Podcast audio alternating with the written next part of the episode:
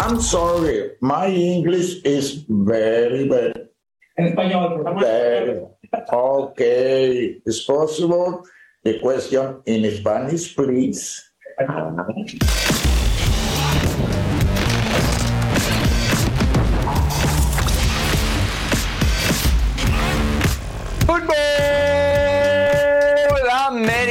America live and underway here on ESPN Plus, episode 271, the one where Tuca Ferretti is happy, and so are we because Herculez Gomez is back from vacation. My man, great to have you back, and look at the gear you brought. Yes, yes. Christmas in July, thanks to my good friends at uh, Umbro USA. Eh, listen, I asked for the prettiest jerseys in North America. There were some that's, that were sent. Obviously, this is one of the best.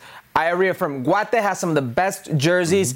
I got an El Salvador one as well that I'm going to wait for a uh, proper time. But I missed you, Seb. I missed you. Believe it or not, I was in Puerto Vallarta and the people, Wow. the people watch us in Puerto Vallarta. Wow, look at that. Futbol Americas of international uh, fame. Great to see you wearing modern uniforms. I got a throwback Colombia here. Uh, shout out to the Colombia women's national team lighting up the Women's World Cup. We're going to actually have Jeff Carlisle.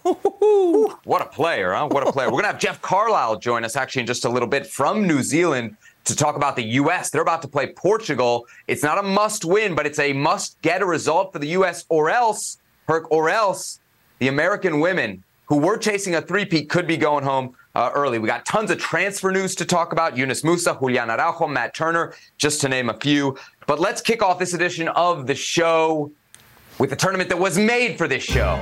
Leagues Cup, MLS versus Liga MX, match day three, last of the group phase. We still got a few games uh, going on as we speak, but let's do this good, bad, ugly style, and we'll start with the good, Los Regios. My oh my, Tigres and Rayados. We'll start with Tigres, who got a uh, 1 0 win over San Jose. You saw Fernando Gorriaran. He was the lone goal scorer in that game for Tigres uh, as they won their group, Group A, and then Rayados.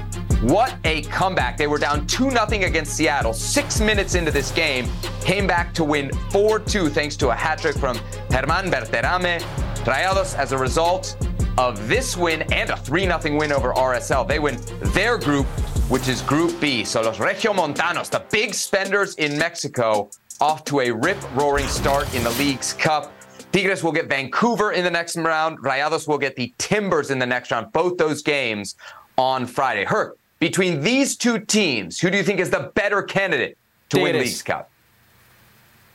Así de fácil. Así de fácil. Tigres, Tele Tigres regresó. Tele Tigres is It's, back. it's not even it's not even a Tigres TV thing right here. Uh, well, Okay. listen, listen. You have to give Tigres their credit, and when I mean credit, I mean credit. They're the defending champions of Liga MX. They're the mm-hmm. team that has the history behind them in the last 12 years, if you will, the winningest team in Mexican football. And they just won the championship. They know what it's like in that pressure moment to lift the trophy. Monterrey, what they've mm. known, Rayados, what they've known over the last few years, if you will, is disappointment. It's having the most star-studded rus- roster, excuse me, in Mexico. And one of the most star-studded rosters in Latin America and choking at the worst possible times. That's what Monterrey knows right now. And I know what you're going to say, and you may be right. Monterrey's got some reinforcements coming through. They've already got a star-studded roster. They're getting stronger. Canales, yes, he's going to be there. Mm-hmm. There's some rumors about Mora. He could be there as well. Fine. They're in preseason mode. They may not even be ready to play come this Leagues Cup, et cetera, et cetera. Tigres is a team that in all lines, all facets has playmakers, has winning players, has important players. They've gotten younger, they've gotten better, and under Roberto Dante Siboldi, excuse me, Robert Dante Siboldi, they are that team. You have to respect the defending champions. All right. I'm not picking Tigres. I'm picking Rayados, not just because I have to disagree with you, but there's some good reasons here as well. One, the Sergio Canales signing, I think, is a big one, right? Rayados go out, they spend between 8 and 10 million euros on a player who's playing with Real Betis. You expect that guy to have an immediate impact. The latest reports are he will be ready uh, for the knockout game, could be available for the knockout game. And if he's ready for the round of 32, we assume, should they keep advancing, he'll have a bigger and bigger impact as the tournament goes on. The other reason I'm going with Rayados is because Beto in the production meeting, producer Beto said I couldn't pick Club America, but I know everybody saw what my Club America did to the best team in the Western Conference, St. Louis. So if I could pick any team, I would be picking America. But I'll stick to Rayados here.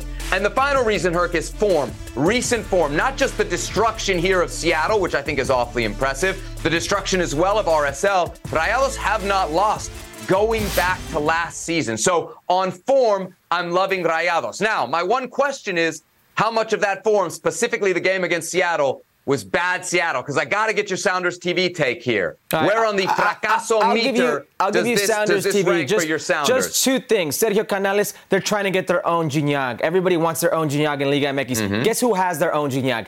Tigres. And the second one, that form that you're talking about, you've got to go back, I believe, more than 11 games to find the last loss for Tigres, heading back to last season. They were on a complete roll in playoffs come this season and what they're doing now. Now, Sounders TV. People see the loss, and it's an it's an embarrassing loss to lose that way at home. I don't care if it's against Monterrey. I don't care if who, whoever it may be. It's an embarrassing way to lose. Uh, the Seattle Sounders had to win by three goals. That's why they came out of the gates like that. And in their willingness to open themselves up to create more offensive uh, chances, opportunities, you leave yourself vulnerable at the back. And that's what happened to Seattle. Seattle's playing and Monterrey to their necessities, and Monterrey just picked them apart. Bad hmm. Seattle, but this has been the Seattle that we've seen pretty much all year, that hmm. we've seen since. I want to say the Club World Cup. Uh, You worried? You worried about Sounders when, when MLS regular season kicks back in? I was worried when they let Garth Lagerwey wa- walk away. That's when I hmm. started getting worried. He's he was that important to the Seattle Sounders. I don't think Adrian Hanauer and the Seattle Sounders knew exactly what w- life without Garth was going to be like. They're going to get that now, but the Seattle Sounders team is older. They've grown stagnant, uh, complacent. They're used to each other, so Brian Schmetzer is having trouble getting the most out of these players. Injury prone to the worst possible players. Important players like Raul Ruidiaz, Cristian Roldan, Jordan Morris over the years, uh, whatever you want to go. This team is no longer that that battle-hardened winning DNA team. It's just a battle-hardened team that's limping around at the moment because they've not been healthy and they've not been good. And the youth coming through that's supposed to come through, they're not there. They, they, they've they've loaned out some of their best youth products. They're, they're- the products who are there right now who could have an impact aren't making an impact. Hmm. Stefan Frei, an impact player, he's not even on the field. So this is the Seattle Sounders that we now know today. But don't confuse it with the Seattle Sounders of yesterday. Okay, so Seattle Sounders out of the Leagues Cup at the group phase, but Herc, they were not the only ones. In fact, some, some big teams from Major League Soccer will not be playing in the knockout rounds uh, of this tournament. For the bad, we picked out, though, Austin FC, who have, oh, how do I describe this? An absolutely abysmal record in knockout competitions, right? Not just League's Cup, because we saw it in CONCACAF Champions League against Violette of Haiti, uh, and we've actually seen it in the Open Cup back to back years. But they lost 3 1 to Juarez on Saturday after losing 3 1 against Mazatlan eight days before that. And all of that took place at Q2 Stadium. Austin fans are mad. to see these players not playing like we know how they can, it's very frustrating. Stuver, I love you, dog. I really fucking do. But you fell asleep on that first one and not put us where we're on fucking thin ice. I don't really know what to say. Like, are we MLS good? What does that mean? Like, I mean, what am I gonna tell my cousins who talk to me? I'm, I'm a first gen, first generation American, Mexican American, whatever you want to say it, and I'm over here like trying to vent for the MLS, and we do this. We also lost to a Haitian team this season. I mean, like I was telling him, it's Violette 2.0. But it is what it is. You know, we move forward. We just suck in cup games, and I don't know what it is about us, but we just don't show up for uh, for cup games at all. The reality is that we're worse than the worst team in Mexico. Okay, that's the reality. It's over. It's done, bro. It's time to rebuild. We got a new sporting director. It's time to get a new coach. Man, shout out to our friends at We Are Austin TV. Just incredible, incredible content there uh, after the, the stunning defeat against Juarez. All right, so here you see some of the humiliating exits in knockout round competition, knockout rounds uh, of various competitions for Austin FC. Hurt. How do we explain this? Okay, how do we explain this? Because Austin FC is decent when it comes to the MLS regular season. They are decent when it comes to the MLS regular season. Um, they're just arrogant when it comes to when it comes to the cups. Uh, we saw it against Violette, alternate lineups. We saw it against San Antonio in the past in the Open Cup. We saw it again in the Open Cup. Uh, it's a very arrogant way of going about things. You're, this is a major league soccer team. You're not as deep as you would like to think. Yeah. You can't go about that way. Now, um, I will get to the injuries because a lot of this is injuries. But in this last game against Juarez, you should have been up 3 0, first 20, 25 minutes, and you lose the game 3 to 1. It was that simple. Bad finishing. Now, let me get to the injuries because there are a lot of injuries, and this mm-hmm. is where I will cut them some slack. You lost to the worst team teams in Mexico over the last years. Mazatlan, they've been terrible. Sure, they're doing better this season. Juarez, they've been terrible. Sure, they're doing better this season. But everybody would have said Austin on and would have said one of these two teams not. Mm-hmm. It's a reality. Another cup competition, we are terrible. Now to the injuries.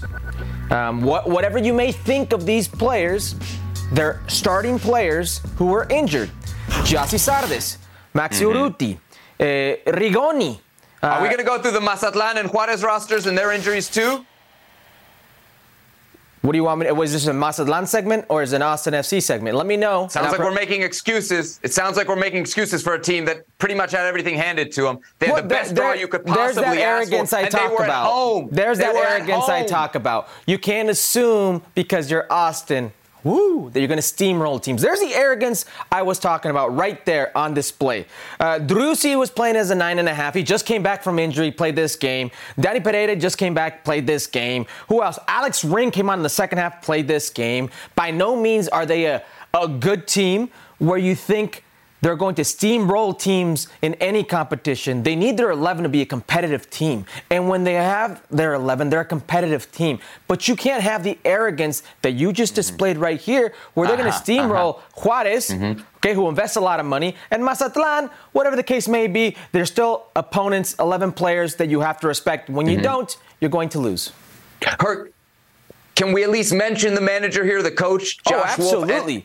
And, absolutely. And, is there is it possible for a guy to be a good manager? I actually think Josh Wolff is is going to be a good coach. I think there's some record in MLS that suggests he's already that. Can you be a good coach who's just bad in knockout round games? Is that what we're seeing? Sure, I'll buy that. You could be bad in knockout round games.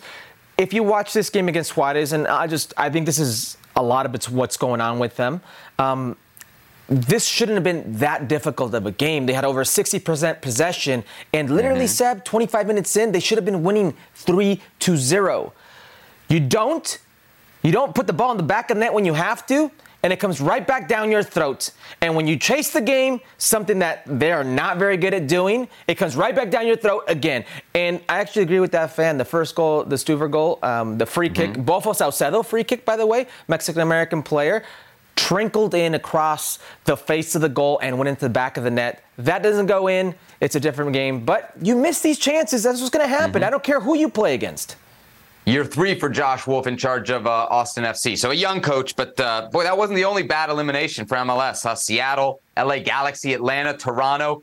Maybe not the best teams, but some of the biggest spenders there with some of the biggest yep. fan bases uh, going out of the tournament pretty early. That's ugly and so is this. Let's go big, big picture for the ugly Herc, shall we? We're going format, and there's a lot to pick at here, right? We could say Major League Soccer's overwhelming and total home field advantage. We could talk about the lopsided bracket. We could talk about some of the matchups, which have been just awful dreck. We could talk about some of the crowds, which have been embarrassing. Uh, where do you want to start on your list of complaints about Leagues Cup 2023? I want to start with how insulting this is to the fans.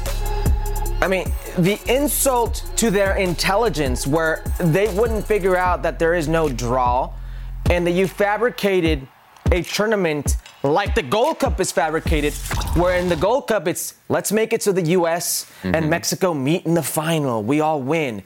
You're making it so Liga MX and MLS meet in a final. And what you're doing is you're also doing it in a way where you're saying, look at these organic rivalries that we have that somehow have lined themselves up in the second round, in the round of 32, in the round of 16, uh, in the quarters, in the semis, these rivalries, and everything mm-hmm. is congested on one side, and then we have Messi, who, wow, look, now Messi's here. And this side is very, very direct road to the final. Look at that mm-hmm. side and how enticing that is for a rebuilt Inter Miami. The way they straight look at the fan and say you're not smart enough to realize what mm. we're doing, to me is insulting, but it sells, and that's why they are doing it. Yeah, so we're looking at Inter Miami's side of the bracket. Here are the Liga MX teams that'll be there Pachuca, Cruz Azul, Mazatlan, Atlas, Pumas, and Querétaro. The other side of the bracket, which is where you find, you know, LAFC and FC Cincinnati, two, two pretty solid MLS teams. You got Leon, Tigres, Rayados, America, and probably Toluca. We still got some games going on. We'll see how it all shakes out. But very clearly, the power of Liga MX is concentrated on one side of the bracket, and it does open things up for somebody from MLS uh, and quite possibly Inter Miami to go through. I got to say, Herc, I think when we get to the knockout rounds of this tournament, we're going to have some really entertaining games. We're going to have some Sure. great matchups, and you got a lot of money on the line for these teams to play for. But the group phase of this, and they love to call it a World Cup style tournament. For me, the group phase, these three team groups, man, you get some awful games and you get some meaningless games. We got Club America Columbus playing tonight. Both are already through. Uh, DC United and Pumas played the other night. DC United didn't start their best players because they were already through. Now, maybe you could say, well, you should play for the first spot in the group. You should play for the second spot in the group. But I don't think that really matters. And it cer- certainly hasn't matter, mat, uh, mattered, excuse me, to the managers. You see that once they're through, they're pretty much punting on that third grade, third game. And we have seen her some attendances that are just shocking. The Mazatlan Juarez game, which was played at Q2, Yeah. 958 people. No. 958. The only Not- people not that went to that game are the people who work there. There are not 900 people working at the stadium. I, I- uh, Tijuana versus Querétaro, the same Yeah, thing. same They're- deal. uh, Now, now, I understand there are more Major League Soccer teams than Mm-hmm. Liga MX teams, but you can do this in a much more organic and fair way. They have these brackets: the West Side, you know, the Southwest Side, Yeah. the East Side. What? Like if that matters to the Mexican club, you're still making uh, these teams, Mexican teams, go play in the Northeast. So just do it in a way where it's organic. There's a draw, and if it ends up being two MLS teams in the final or two Liga MX teams in the final, then so be it. Don't expect this to be like, wow, look at this. Chivas and America could play each other in a round of 16. Wow, look at this. Round of 32, it could have been, or it could be still, no, it can't be, it's 16 now. Uh, a Clásico Regio, where it's Monterrey versus Tigres. Wow, look at this. You know, it's, it's, it's insulting to the intelligence of the fan. Just do it in an organic way, and if these games somehow get there where they're rivalry games, or if somehow over the years you establish these rivalry games between an LAFC and a Leon, between a New England and a Pumas, then that's even better. Worth noting for the bad attendance games, there have been some good attendance good. games as well. My, Very my, good. my parents were at the DC United Pumas game. There's a lot of Pumas fans there. I just saw a tweet from uh, Paul Tenorio over the at the Athletic saying there's a huge line of cars outside of Chicago for the Chicago Puebla game. So uh, I know I know you got a lot of Puebla fans out there who love you, Herc. There you go. Dude, they should have done Puebla, New York, I'm telling you. Ooh. All right. Uh, so there we go. Our complaints about the Leagues Cup. It is opening up nicely for Lionel Messi. And this is actually the uh, first installment of a new segment here on Futbol Americas. Where is Messi? Going back to the uh, viral video from the World Cup. Here he is, Herc. Busy, busy over the weekend. Here he is shopping at the Adidas store. I guess the fans knew he was there. They found out, huh? You, you mean he was spending his hard earned money on Adidas gear? You think they gave him some coupons or what? That sounds awfully planned out to me. And here he is. Uh, how about this select company? David Beckham, Sergio Busquets, Jorge Mas all joining uh, Lionel Messi and their significant others for dinner at a Miami restaurant co-owned by Bad Bunny. Herc, your invitation got lost in the mail or what? No, no, no, we've been there. Okay. Oh, really? Verano Okay. Uh, Gecko is the name of the uh, Japanese steakhouse. Uh, from Miami, let's shift our attention to Las Vegas because we've got odds for who is going to win the Leagues Cup. Inter Miami Herc our favorites to win it all at plus 600. Actually, America is the next best favorite at plus 1,000. So Miami, significant favorites to win it all. Herc, Inter Miami at plus 600 to win Leagues Cup. Are you playing or are you passing? I am passing. Nah, boo. Listen, um, don't drink the Kool Aid, okay? At least not yet. Now, let's say the signings all come together. What's being reported, you're going to have Messi, Busquets, Jordi Alba, Diego Gomez, the Paraguayan Facundo Farias, Tome, To- eh, Tomás Aviles. that's a very good core. You're gonna have to do some very good things. But you've seen this tournament. You saw in the Cruz Azul game. Uh, Mm-hmm. uh, Messi is Messi, yes, but they should have lost that game like four to one at least. At least. It's a Mm-hmm. very, very vulnerable team. And they only played Cruz Azul, struggling, and Atlanta. Uh, wait till you face the big dogs, okay? Wait till you face on the Major League Soccer side, okay? Cincinnati, if you will, New England Revolution, okay? Philadelphia Union, LAFC. Now let's get to the big boys on the Mexican side. Los Regios, Monterrey, okay? Tigres, America, even a Chivas, you're going to struggle somewhat. But don't drink the Kool-Aid. There's no way. Nah, There's no way it's at boo. plus 600 right now, Messi or not. I, I don't care what it is, especially that they don't have these players that I'm talking about at the moment. All right, get on the bandwagon, Herc. Get on the bandwagon. So they got Orlando in the next round, and then I think they got the winner of Dallas Mazatlan, right? So you're looking at a pretty and then you go path. New England Tigres if they can make it to the final. I've done the math. I put out a Okay. tweet like two weeks ago, and I was like, hey, look at this. Look how convenient this road is to the final. I understand, Seb. I'm telling you, when you face a more quality team that they will have to eventually, every round they get to, if they can beat Orlando, the next team in theory is going to be more difficult. Would you agree? I don't think they have the team for it.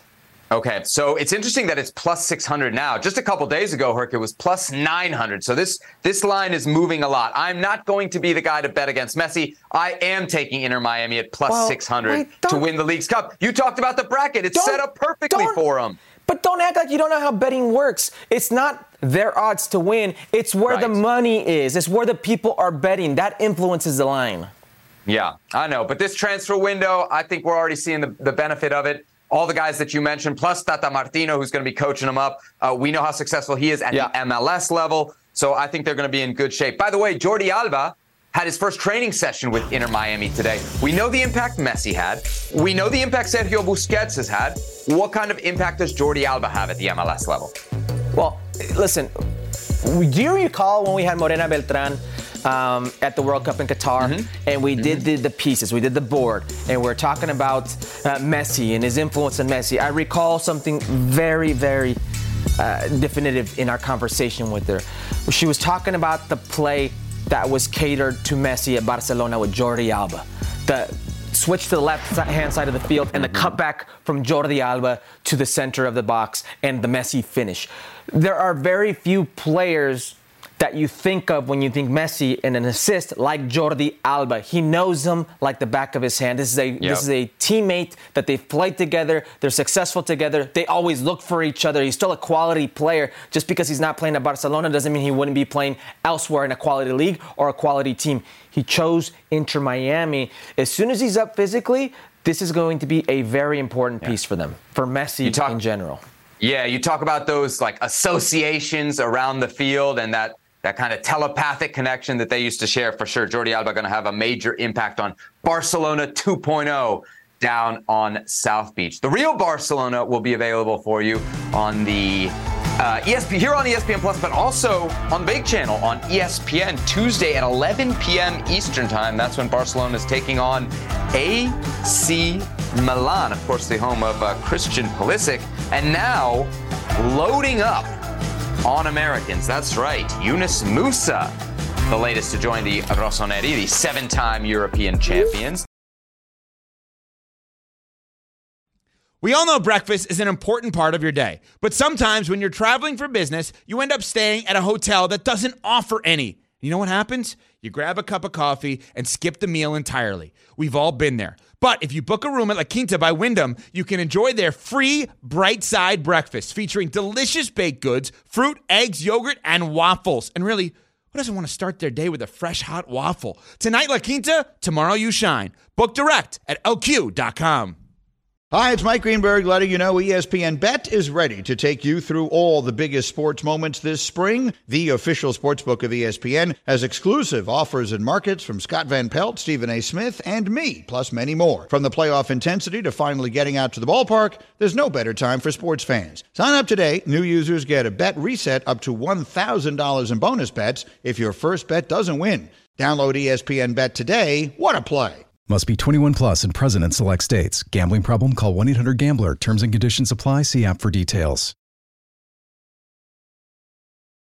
The 20 year old midfielder will reunite with Christian Pulisic. Fabrizio Romano, there you see a reported transfer fee of 20 million euros headed to Valencia from Milan. Musah expected to sign a five year deal and arrive in Milan on Wednesday. Herc, what expectation should we have for year one? Yunus Musah at AC Milan. My expectation is that he plays. Now, can I just say something really quickly? Mm-hmm, I, mm-hmm. I'm not very fond of so many American elements in a club. We've seen this movie, we saw it at Leeds. Uh, I didn't like the idea then. And then Mm-hmm. the relegation happened and the fallout with the American players, et cetera, et cetera. I don't like it now. Milan's a massive club, though. Mm-hmm. And and Yunus, from all accounts, from everything we've heard from Fabrizio Romano and people outside that camp, uh, was that he only wanted Milan. Mm-hmm. If they spend close to twenty million dollars on a player, if Milan does, mm-hmm. it's for him to play. My worry is that if you look at the construction of this roster, Krunic is the other player in central midfield, like they may expect Yunus Musah to play as a six. Yunus Musah is hmm. not a six. Yunus Musah is a very good player in the midfield that connects the game. He's not going to put up statistics in terms of goals and assists. He's not going to be a all-out ball winner, a defensive midfielder, if you will. He can be that piston, that connection, going back and forth. A very, very important and very good player. But my worry is that he will ask him to play as a six, and that won't be Yunus. And at a club like Milan, if they spend $20 million on you, you're not a long term project, regardless that he's only 20 years old. Okay? They expect you to come perform.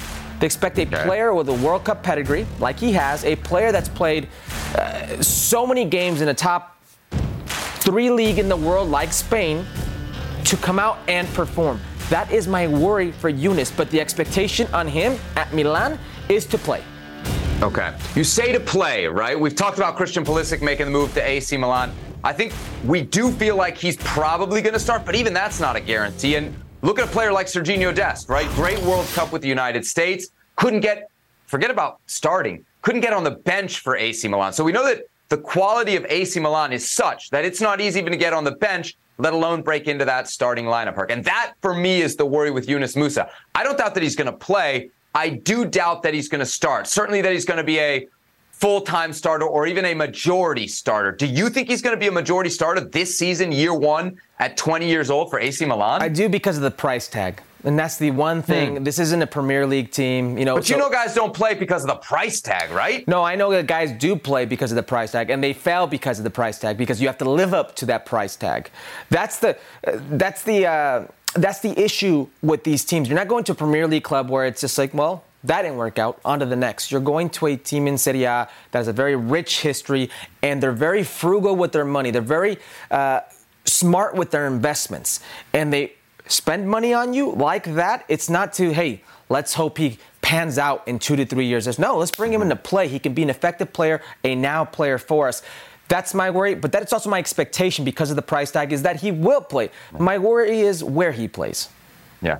I just wonder if there was a middle ground, right? Somewhere between Valencia and Milan where he could have, for sure, for sure, found playing time. Speaking of a guy, Herc, who is looking for playing time, Julian Araujo. That's right. He's set to stay in La Liga, but he's going to join Las Palmas on loan from Barcelona.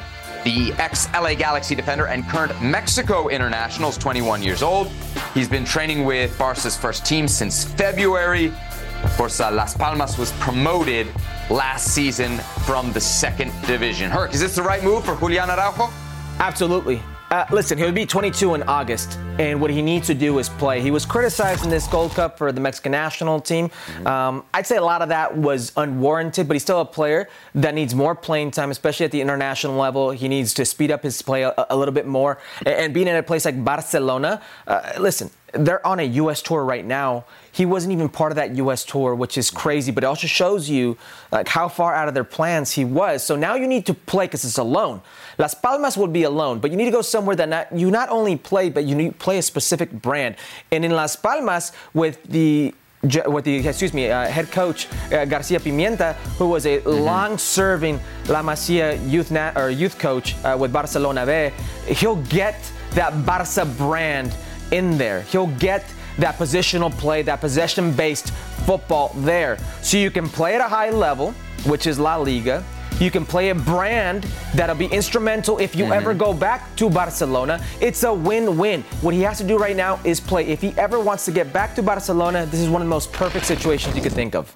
Yeah, I love the I love the point you make about the manager being a Barcelona B guy because I also think you assume that there's been communication, right? There's been a talk what we want Yeah. from this player, what we expect, and also hopefully from the Las Palmas side, they value him. They're going to give him an opportunity. The other option, Herc, the other link was Feyenoord, and I assume Las Palmas probably going to be in a relegation scrap, right? That could be tough for a young player.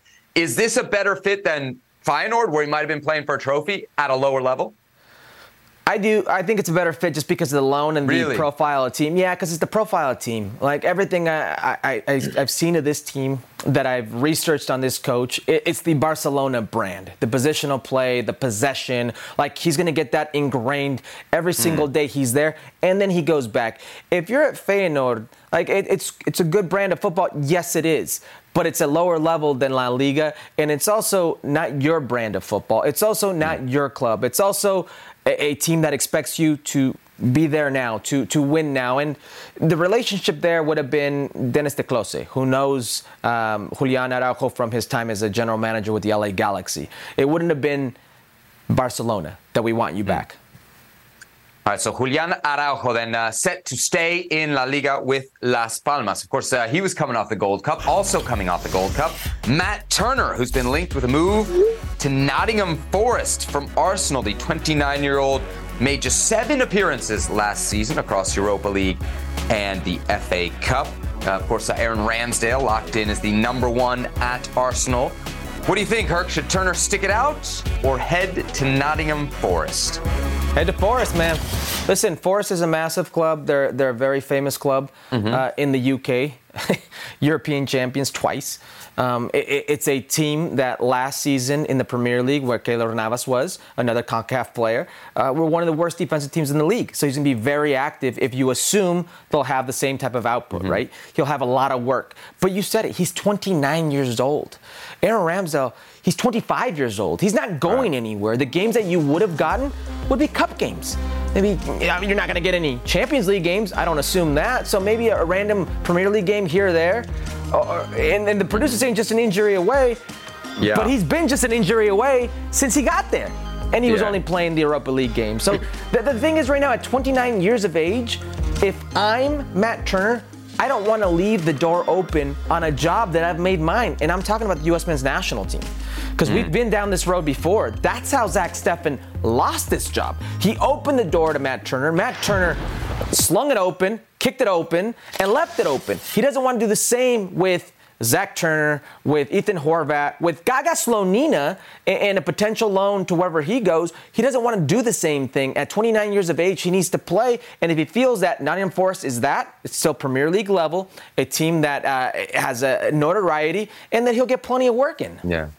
And I, I don't know next season that he would be one injury away from taking over. It looks like Arsenal are linked to the Brentford goalie, David Raya, Spanish international. They're bringing him in to compete with Ramsey. So if they're bringing in somebody else to compete for the number one job, I think it tells you what Arsenal at the end of the day think of Matt Turner. Herc, is there a case to be made, though, that maybe a move away from England would be better? Like if the only candidates in the Premier League are relegation fight, fighting teams, could he maybe make a move to the continent, play for a team like I'm just thinking of the Brenden Aaronson move to Union Berlin, where he makes a move to the continent and now has Champions League football as a result. I might prefer to see Matt Turner there as opposed to just getting shelled in a relegation dogfight.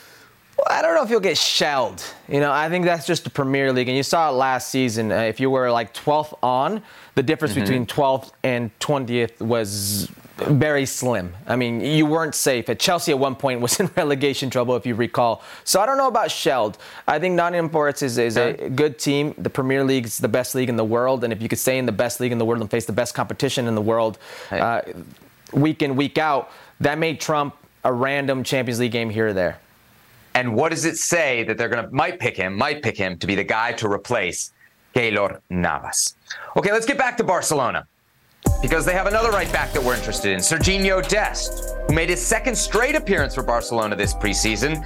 Saturday in El Clásico against Real Madrid in Arlington, Texas. Barcelona won the game 3 0. Uh, that was about the only good news for Dest. He was subbed on in the second half, played the last 28 minutes. According to producer Beto, who's a Barcelona fan, he was, quote, bad, bad, bad, bad in his matchup against Vinicius Jr. After the game, reports surfacing that Barcelona are considering a buyout of Dest if they can't find a team to take the American. Herc, what do you say? Is this performance the last straw for Sergiño Dest at Barcelona? No, it's not the last straw. And this performance only proves one thing that it will be Ronald Araujo playing as a right back when Vinicius Jr. steps on the field against Barcelona again, because he's the only one that's been able to somewhat mark mm-hmm. him. Uh, only one game has uh, Vinicius Jr. had somewhat some. Uh, success against Ronald Araujo in an official game. Um, this wasn't the game. Uh, it was probably against Arsenal, the game before, that Sergio Dest uh, probably lost out that confidence to Xavi. Uh, that's a reality. Now, the reason we are hearing about this mutual buyout uh, of the contract mm-hmm. is because that's the thing that's holding up Sergio Dest from playing a lot of places. It's that sell price and that salary. That's a reality. He was a Ronald Koeman guy highly touted comes in. They spent over 20 million on him as a right back. And when there were teams like uh, Bayern Munich, there were teams like uh, Juventus, PSG after him. It was Barcelona where he ended up playing. And when things didn't go well at Barcelona, these teams were still hovering around. And it was a loan move to Milan, and it didn't work. But right now, a lot of what's scaring teams off happens to be the financials. So that could be the best case scenario for both. But in terms of what you're asking, it wasn't this game. Uh, Vinicius okay. Jr. is one of the best 1v1 players in the world. You didn't need Vinicius Jr. skinning Sergio Dest in 14 minutes constantly to tell you that he wasn't the guy to mark Vinicius Jr. or, or that he's not a good player or, or, or, anything else like that. It's Vinicius Jr. He's just not a Barcelona player right now. And I think there are a few things more. There are a few things as evident in the world that I've mm-hmm. seen as Sergiño Dest needs to leave. Yeah. So I was at this game. I was fortunate enough to be there. Just an incredible atmosphere. And I was actually between the benches. So obviously I'm keeping an eye on everybody. But when Dest checks into the game and even in the pre-match warm-up, I had a specific eye on him. And then when he went into the game, I really watched Xavi and the technical staff. And it's it's not the play that we showed there where he's backpedaling and Vinicius Jr. Uh, almost scores, gets him on skates in the penalty area. There was a play maybe five minutes after Des got in on the near sideline right in front of me where he gets kind of drawn up trying to trying to make a play on the ball. The ball gets played in behind, and I saw that frustrated spin from Xavi where he just kind of spun back towards the bench, and some of his assistants seemed to share in that frustration. So um, I don't know that that moment is what cost Sergiño Des, but it was definitely a visible sign of the frustration that Xavi and the staff at Barcelona have when it comes uh, to Sergiño to Sergiño Dest. Um, I'm looking at the list here, Herc, because when I was watching Dest, it reminded me of watching Weston McKennie for Juventus, and it just seems like a guy who's out of place. And I asked Kasey Keller this because there's a long list of guys who need a move here. Tyler Adams, Weston McKennie, Balogun still potentially looking for his home, Sergiño Dest, Matt Turner. Who for you is the most? Who are you most urgent to find a home for? Who am I most urgent to find a home for? Mm-hmm. Repeat the list you just gave me. I had it on tip of my tongue. Adams, McKennie, Adams. Balogun, Dest, Turner. Adams. Five, Adams. five starters. It's Tyler there. Adams. Uh, Tyler Adams is the really? one. Yeah, that I'm most desperate for him to find. And then there's there seems to be a relegation release clause in his contract. Yep. And you still can't get something going. This is the captain of the U.S. men's national team, a clear standout at the World Cup. He was the darling of everybody in that World Cup, the youngest captain at the World Cup, a player who just has so much upside. And yet here we are. Today yeah. he's a championship player. Today he's playing for Leeds in the championship. This to me is the biggest waste of talent uh, in the U.S. men's national team pool. His talent being in the championship level. Um, he needs to go somewhere and go somewhere fast. All right. The transfer window in England does close uh, September 1st, so time there to, to find a home for Tyler Adams. One player who has a home is Santiago Jimenez. Although there's interest from a lot of places. One of those places, Herc, is Benfica, who Santiago Jimenez scored against in a preseason friendly. How about that? Look at Otamendi with his hand up. Gotta chase him, my man. Never getting there. That's the thing. Santi's got size, but he's got speed too. Santi scoring with the national team, scoring at club. Let's hear from him after the game. Are you uh, fit? Uh, did you have enough rest after the Gold Cup? It was only one week of holiday. Yeah, yeah, but uh, one week is enough. I love to play football, so I don't need more. Yeah, you're completely ready for uh, for this season. yeah, completely ready. Yeah. Um, how was it the summer for you with, with the adventure uh, at the Gold Cup? I can, I can imagine it was quite intense. Yeah, it was a, a nice adventure uh, in the national team. was my first tournament like official, and I enjoyed it a lot. I could score the the final goal, and uh, I was very happy for that. Then I, I rest my mind like a week, like you said, and then I come back. Yeah.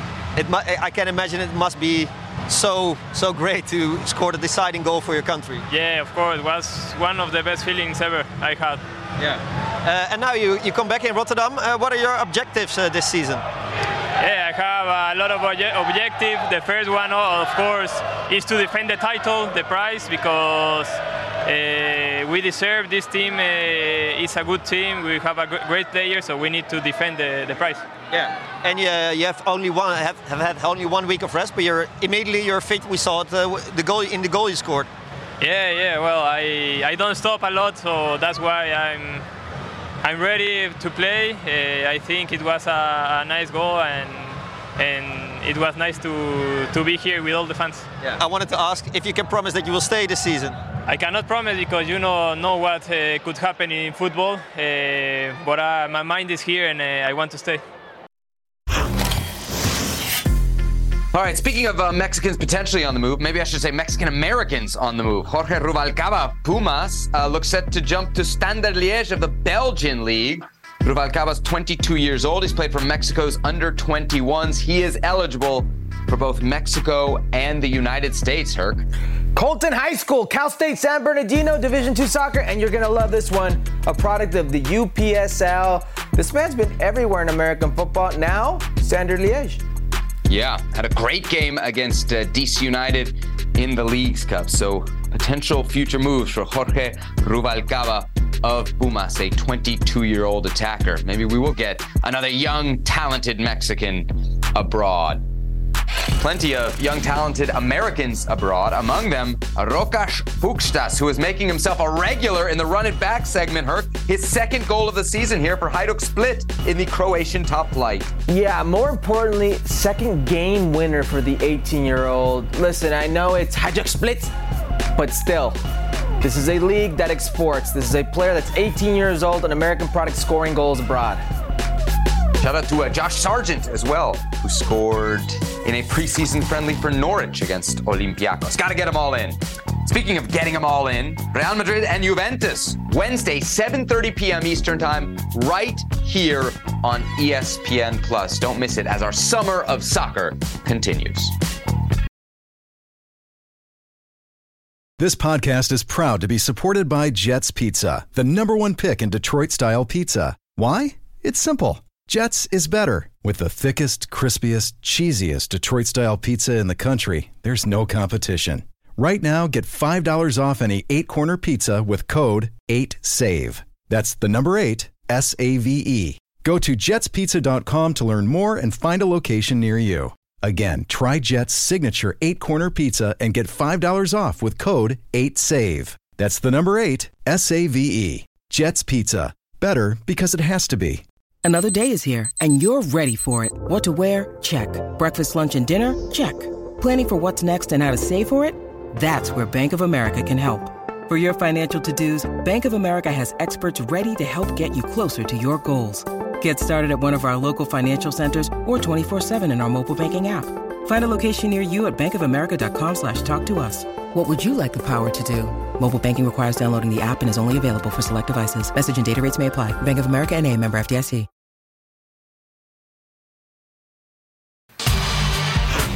One game to go in group play for the U.S. women's national team as they get set to take on Portugal in the Group E finale in just a few hours.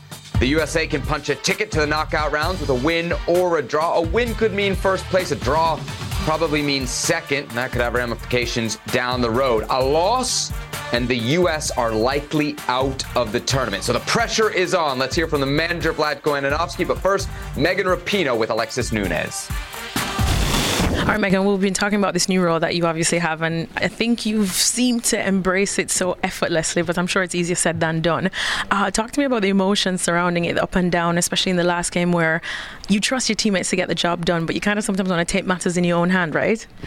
Yeah, I mean, everybody always wants to play. Um, obviously, if you're on the field, you never want to come off. If you're off the field, you always you always want to get on. So, I think every player has to have that vibe. Um, if you're fine sitting on the bench, then you know you're probably not going to be here anyway. So I think for us, we know that 11 players start and you have X amount of subs, and um, if you're one of those subs, you get on. If not, then it's your job to continue to pour into the team. And I think for us on the bench, like we thought that they were going to score. Every every chance we had every time a game you know the ball came to someone's feet we were thinking like this was it. So the belief is there within the whole team. It's not about like oh this person can do it or this person can't do it. Like at the end of the day it's all 23 of us. Like we're the only ones that get medals or not. So teams got to stay together and vibes are good and we just want to make sure that um, you know our, our heads are in the right place because we got a big match coming up it will absolutely not be a walk in the park. I, you know, they're, uh, they're they're a great team. They're very well coached. They're disciplined, organized,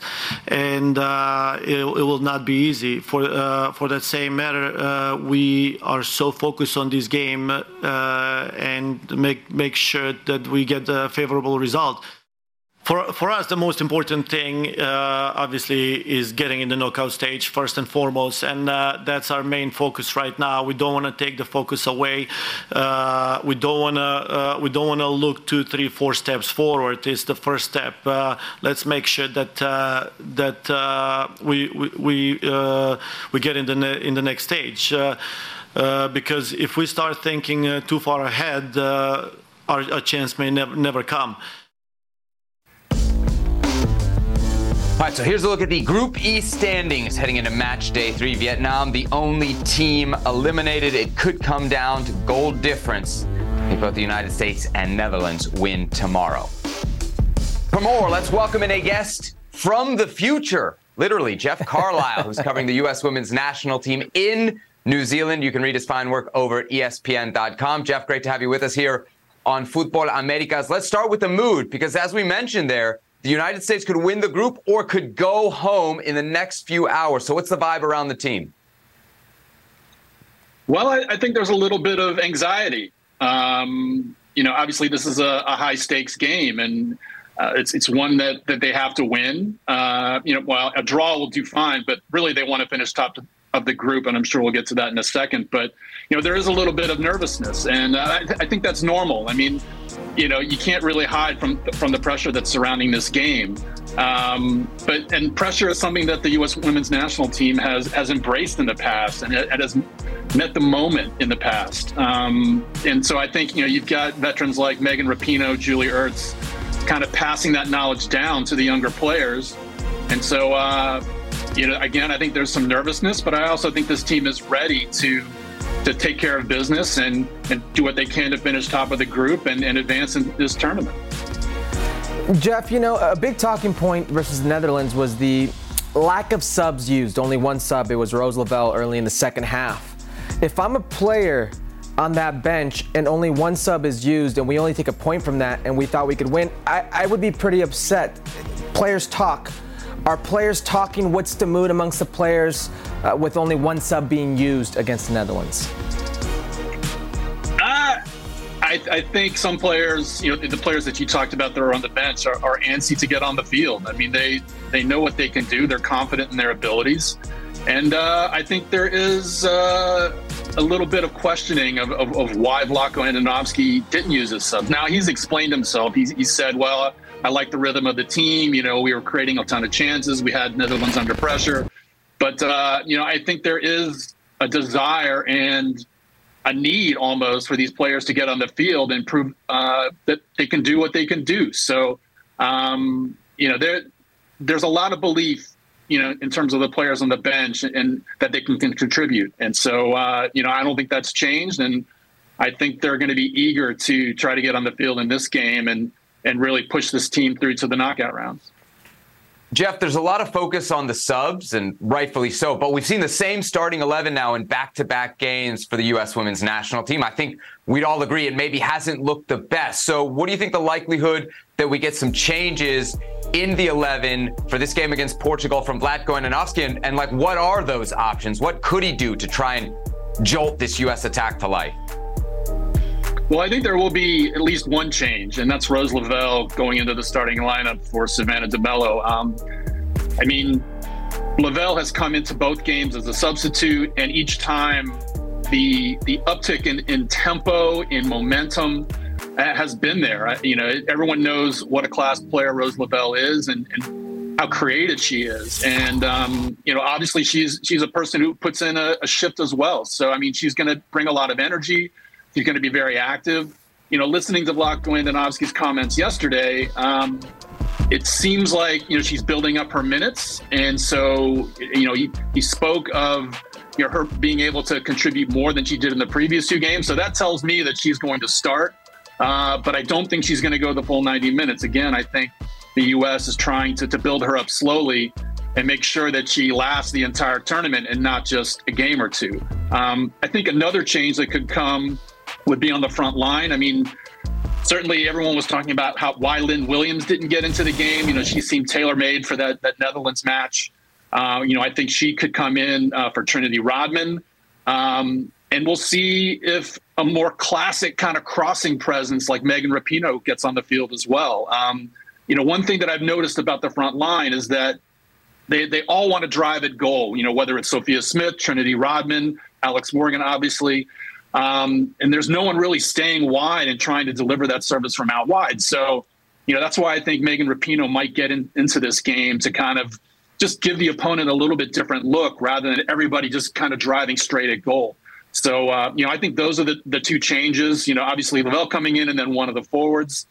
You know, in terms of the defense uh, and the rest of the midfield, I think Vlatko Andonovski is going to keep things as they are. I mean, defensively, the U.S. has actually played pretty well. I think, uh, you know, in terms of limiting shots, limiting chances.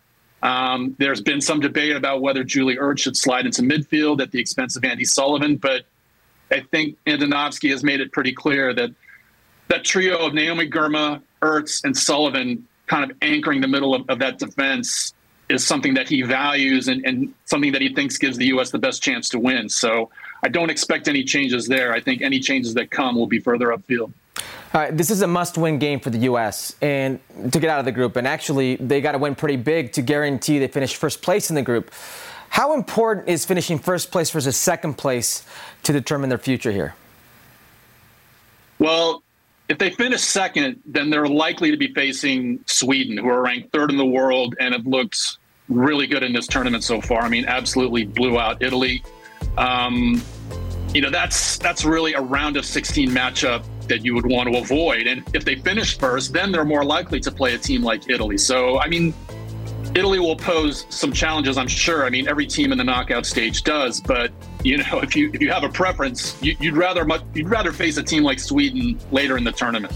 So I, you know, I think that's that's the real difference there. Um, just a much easier round of 16 game than they, you know, if they finish first as opposed to finishing second. So, I mean, once you get to the quarterfinal stage, I think all the games get tough. I think they'd be looking at probably a matchup with Japan, um, and then from there, again, the, the, games just get really difficult, and uh, you know, it's it's the matchups are going to be much more tightly contested. So, uh, but again, you know, this is great. It might only be seven games. That might not seem like a lot on paper, but you know, this is a bit of a marathon, and you know, you do want to like, you know, conserve your resources when you can. And so I think a game against Italy would allow, would not only be an easier game, but again, I think Vlatko Andonovski could dig into his bench a little bit more and spread out the uh, the playing time a little bit. So all of those things I think are advantages, you know, if the U.S. can finish first in the group. Plus, there's a history against Sweden, and it's not exactly uplifting, right? Of course, at the uh, 2016 Olympics, yeah. it's the team that knocks the U.S. out uh, in the quarterfinals. And then at the last Olympics in the group phase, uh, Sweden really put up a number against the Americans. Jeff, I hate to be the guy, but we have to be prepared here for worst case scenario. If the U.S. does lose, it's very likely that this tournament is over for the two time defending champions. What do you think the fallout of that would be, uh, as much for the program as specifically for the manager, Vlatko Andonovski? Well, I think Vlatko Andonovski would be gone. I mean, this is a program with incredibly high standards. Um, you are expected to win. Um, and in World Cups, you know, the worst that the U.S. has ever done is reach the semifinals. And then there was one time in the Olympics, the game that you referred to against Sweden, where they got bounced in the quarterfinals. But the U.S. always gets beyond the group stage. And so uh, if that were to not happen this time around, there would be a lot of repercussions, starting with the coaching staff. I mean, I just don't see how Andonovski could survive not getting out of the group. Um, obviously, there would be repercussions for players as well. Um, you know, some of the veterans. I mean, Megan Rapinoe has already said that this is going to be her last World Cup, so certainly there would be some fallout from that. But um, that those kinds of decisions and those kinds of after effects, you know, take a little bit more time to to be apparent. Um, I, I think the most immediate consequence would be Andonovski being out of a job. All right, there he is, Jeff Carlisle. Great to have you with us here on Futbol Americas. We'll read your work over at ESPN.com. Safe travels back from New Zealand. Uh, great coverage on the Women's World Cup. There he is, Jeff Carlisle. Uh, always a great guest here on the show. We'll have plenty more on the Women's World Cup on another ESPN FC Women's World Cup special. This one Thursday, 6 p.m. Eastern Time on ESPN2. We will, of course, be talking about the U.S. and Portugal. We'll also be talking about Canada and their shock elimination from the tournament.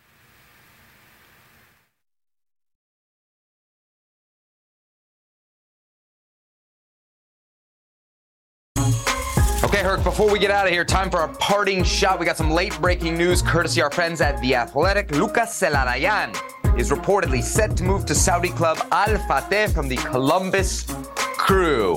What do you think? Good business or bad business for Columbus to sell Zelarayan mid-season? Well, hours before their game against Club America, arguably their uh, most difficult rival of the season, and a tournament that we heard was of the utmost mm-hmm. important to, to mm-hmm. Major League Soccer and its clubs. So the timing is I- indeed a little off, but you're a few days from the transfer window closing, and unless we see the financials here, I can't give you a good business, bad business, because if they gave him stupid money, if they give Columbus Crew just stupid money mm-hmm. for the transfer, and give Lucas Zelarayan a good amount of money as well, it's hard to argue that it's not the right move because, from my understanding, it opens up more U22 initiative slots that can open up more DP slots for him as well, et cetera, et cetera. Then great business. Mm-hmm. But if what you're doing is just business and just losing the player, and then what does that say about your ambition to win? We had this discussion with we, we had this discussion of FC Cincinnati and Brandon Vazquez, right?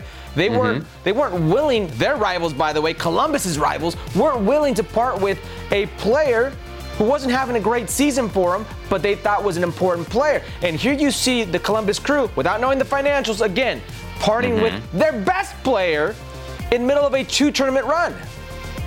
I hate it. I hate it for Columbus Crew fans, right?